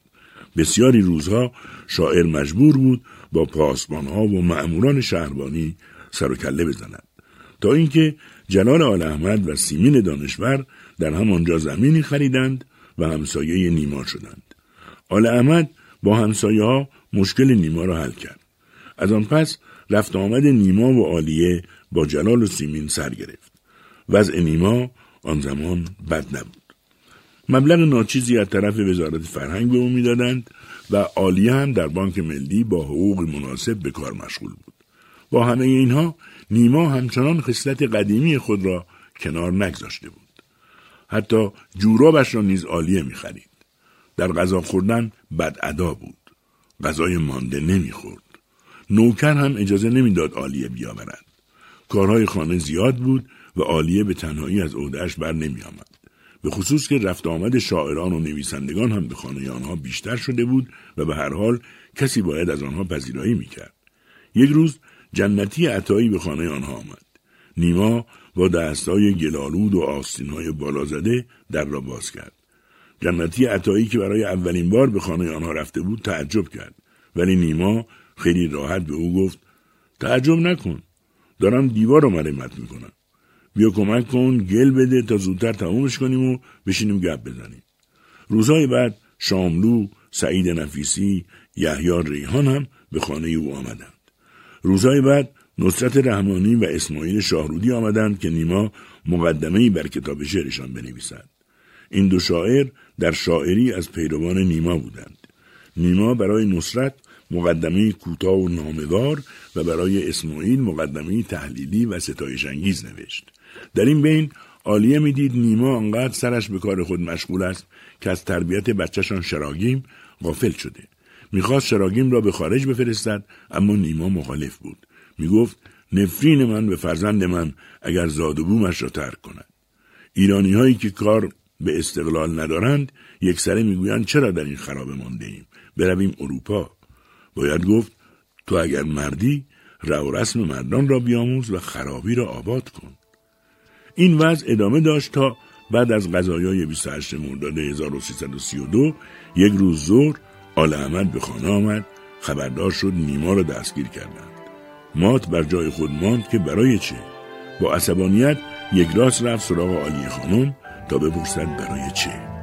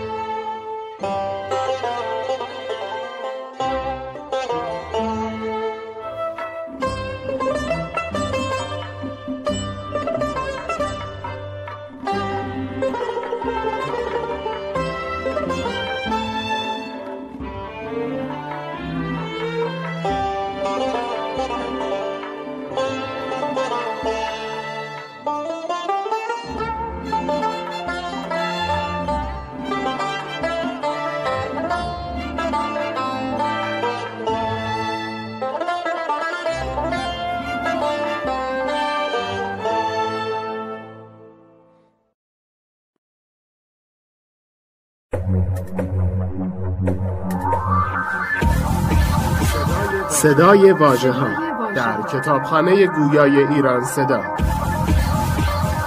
مجموعه ارزشمند از کتاب های گویا www.iranseda.ir فصل ششم.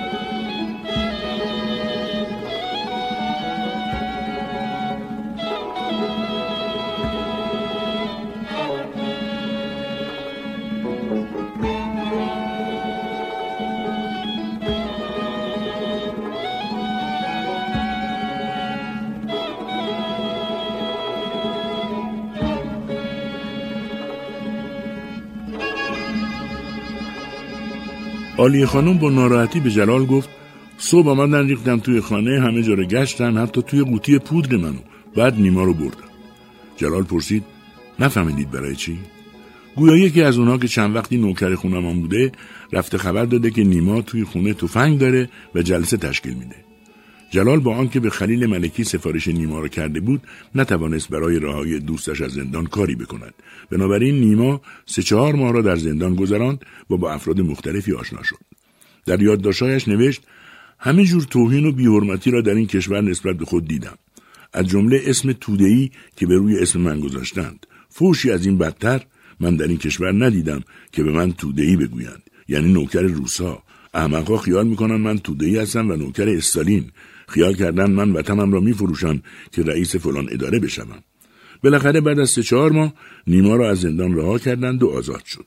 مدتی به یوش رفت تا آرام شود. یک شب یکی از مداهان دو بیت شعر برای نیما آورد و تقاضا کرد که نیما ابیاتی به آن اضافه کند تا در شب اول ماه محرم در مسجد بخواند. نیما شعر را کامل کرد و به دست مداه داد. اگر صبح قیامت را شبیه است امشب است امشب. طبیب از من ملول و جان ز حسرت بر لبست امشب. برادر جان تو سر بردار از خواب و تماشا کن که زینب بی تو چون در ذکر یارب یارب است امشب. جان پر انقلاب و من غریب این دشت پر وحشت. تو در خواب خوش و بیمار در تاب و تب است امشب. سرت مهمان خولی و تنت با کاروان همدم. مرا با هر دو در دل هزاران مطلب است امشب. سبا از من به زهرا گو بیا شام غریبان بین که گریان دیده دشمن به حال زینب است امشب.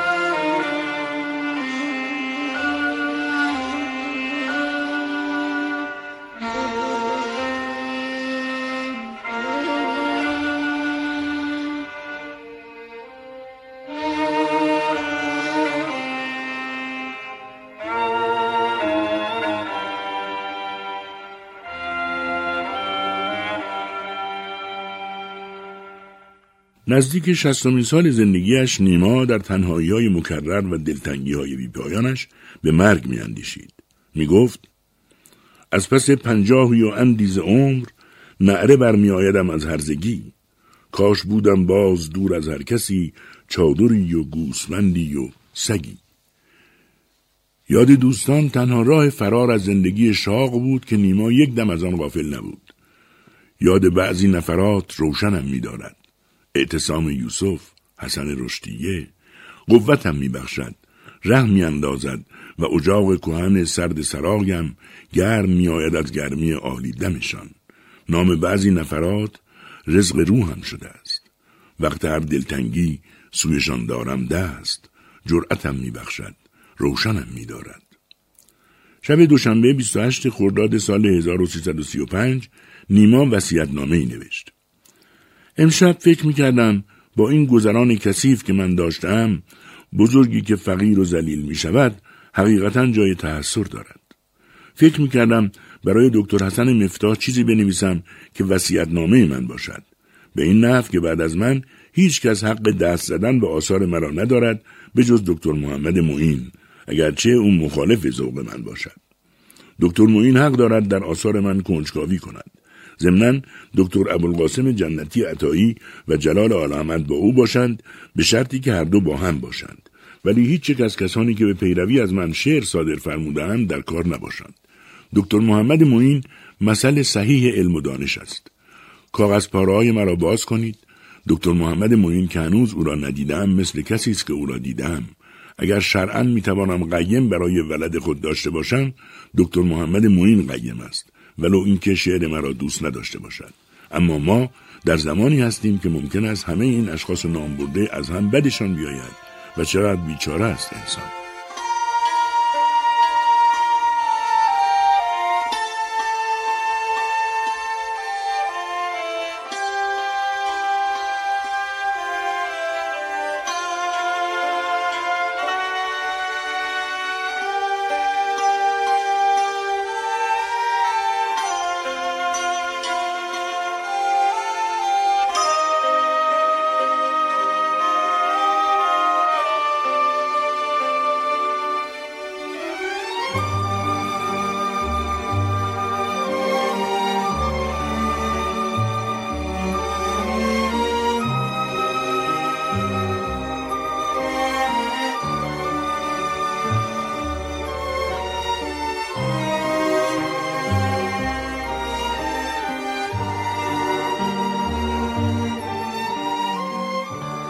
اواخر آذر سال 1338 نیما ناگهان تصمیم گرفت آخر عمری به یوش برود.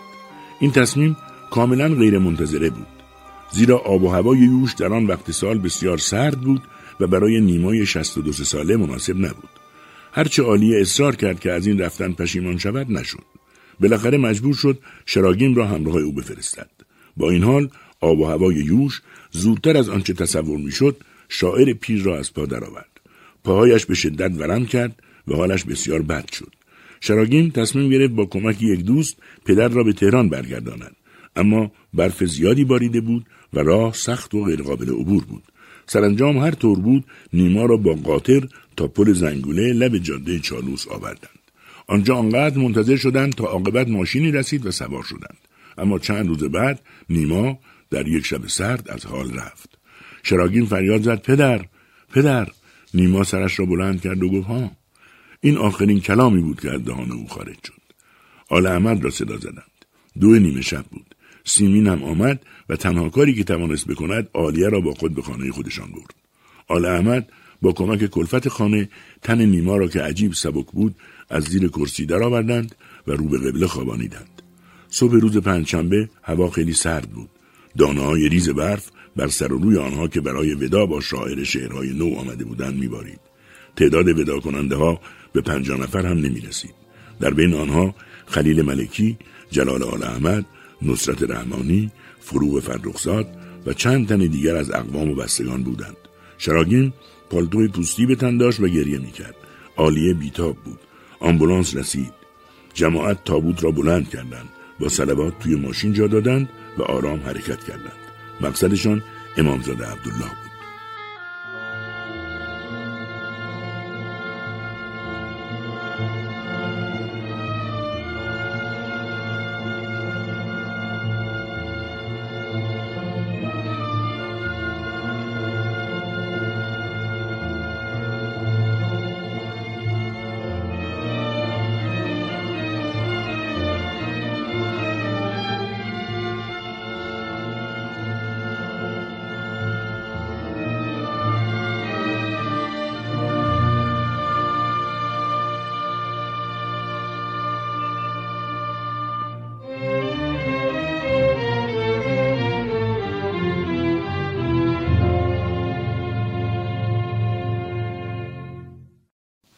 محمد حسن شهریار وقتی خبر را شنید با خود زمزمه کرد من همه عبرتی از باختن دیروزم او همه غیرتی از ساختن فردا بود. گوهرش در صدف لفظ نگنجیده هنوز کن همه بر سر قواسی آن قوقا بود. گوهرم نیست در این بدرقه اشکم بپذیر چه کند دل که خود از شیشه نه از خارا بود. یاد از آن مرغ بهشتی که غریب آمد و رفت گفت در کنج قفس چند توان تنها بود. زیست در گوشه دنیای غم خود تنها هم در آن گوشه تنهایی خود دنیا بود. سینمای ادبیات نوین ما را صحنه پرداز درخشنده ترین سیما بود. عمق اندیشه و آزادی پرواز خیال روی پیشانی بازش دو خط خانا بود. از بهشت آمد و آواز غم وحشی خود خواند و برخاست که با شوق وطن شیدا بود. آنکه با وی نفسی چند هم آوایی کرد دل من بود که همزاد هزار آوا بود. من به گهواره حافظ که چو طفل نازم خواب افزانه رو بود و عجبم رویا بود. دایگی کرد چهوران بهشتی با من که به صد آینه با توتی شکرخا بود. یاد از آن خلوت قدسی که به قول حافظ جز من و دوست نبودیم و خدا با ما بود. آریان خان دلاویز که نیما گسترد سالها رفت که کار من و دل یغما بود. طفل من یاد اساتید کهن دار به خیر زن که ترکیب تو از تجزیه آنها بود. بپره مرغ بهشتی که گشودم پر و بال برویم این قفس تنگ نه جای ما بود.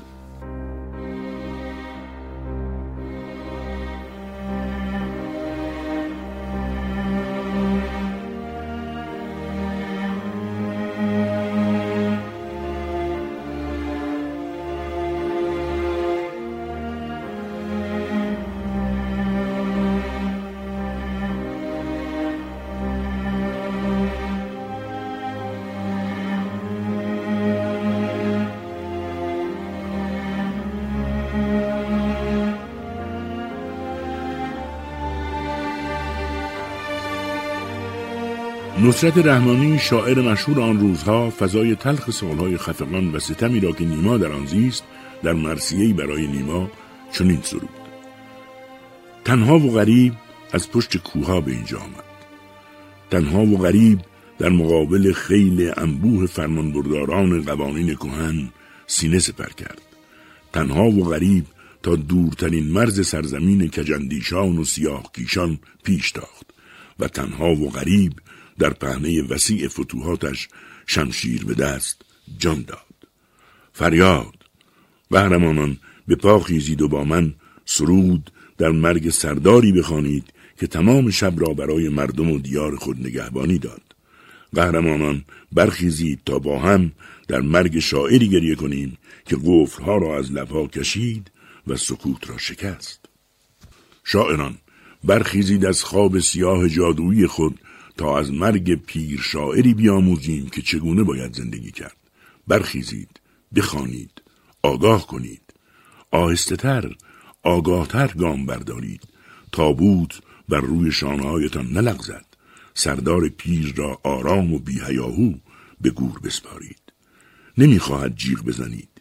بی هیچ گفتگویی او را ترک کنید و بر سر اشعارش بشتابید. آنگاه با هم به جدال برخیزید و آثارش را بین خود قسمت کنید. مقدمه بنویسید. کتاب درست کنید. وای نیما وای نیما کنید. نان به هم قرض بدهید. شهرت از هم مطالبه کنید. بر سر روی هم پنجه بکشید. مشهور شوید. مقام بگیرید. مدال به سینهایتان بچسبانید. دم فرو بند که دیگر با من رغبتی نیست به دیدار کسی. گویی هیچ اتفاقی نیفتاده. چه بهتر مگر نباید چنین می بود چرا که مردی نمرده که هنرش وسیله عیاشی های شبانه پای تا سر شکمان باشد. تنها می توان گفت مردی از سرزمین ما گذشت و در هر گام خط گذرگاه خود را از زیر نظر گذراند. هر دیوار کهن را در یورش خود در هم کوفت و در تاریکترین و خفقان آورترین لحظات زمان فریاد خیش را در سکوت پرداد او پیش تاخت بی هیچ همراهی و در هر سینه‌ای که جرقه یافت محبت و شعر و عشق کاشت. بر کاشانه به هر دل ویرانی گریست. نه راسید نه ترسید. زنجیرهای قیود کهنه را با پنجه های فریاد خود گسست و آرام و تنها در دورترین مرز فتوحاتش بر ستیل بلند افتخارات شمشیر در دست جان داد. او نه تنها بدعت گذار بلکه شاعر بزرگی بود که تاریخ ادبیات ما تا کنون به خود کمتر دیده است. او انسانی غریب و تنها بود که به ما آموخت قلبهایمان را بر سر دستهایمان نگه داریم و با شعرهایمان زندگی کنیم. او به ما آموخت که شعر اسلحه است ولی افسوس که زود مرد. قرنها زودتر از تولد اشعارش.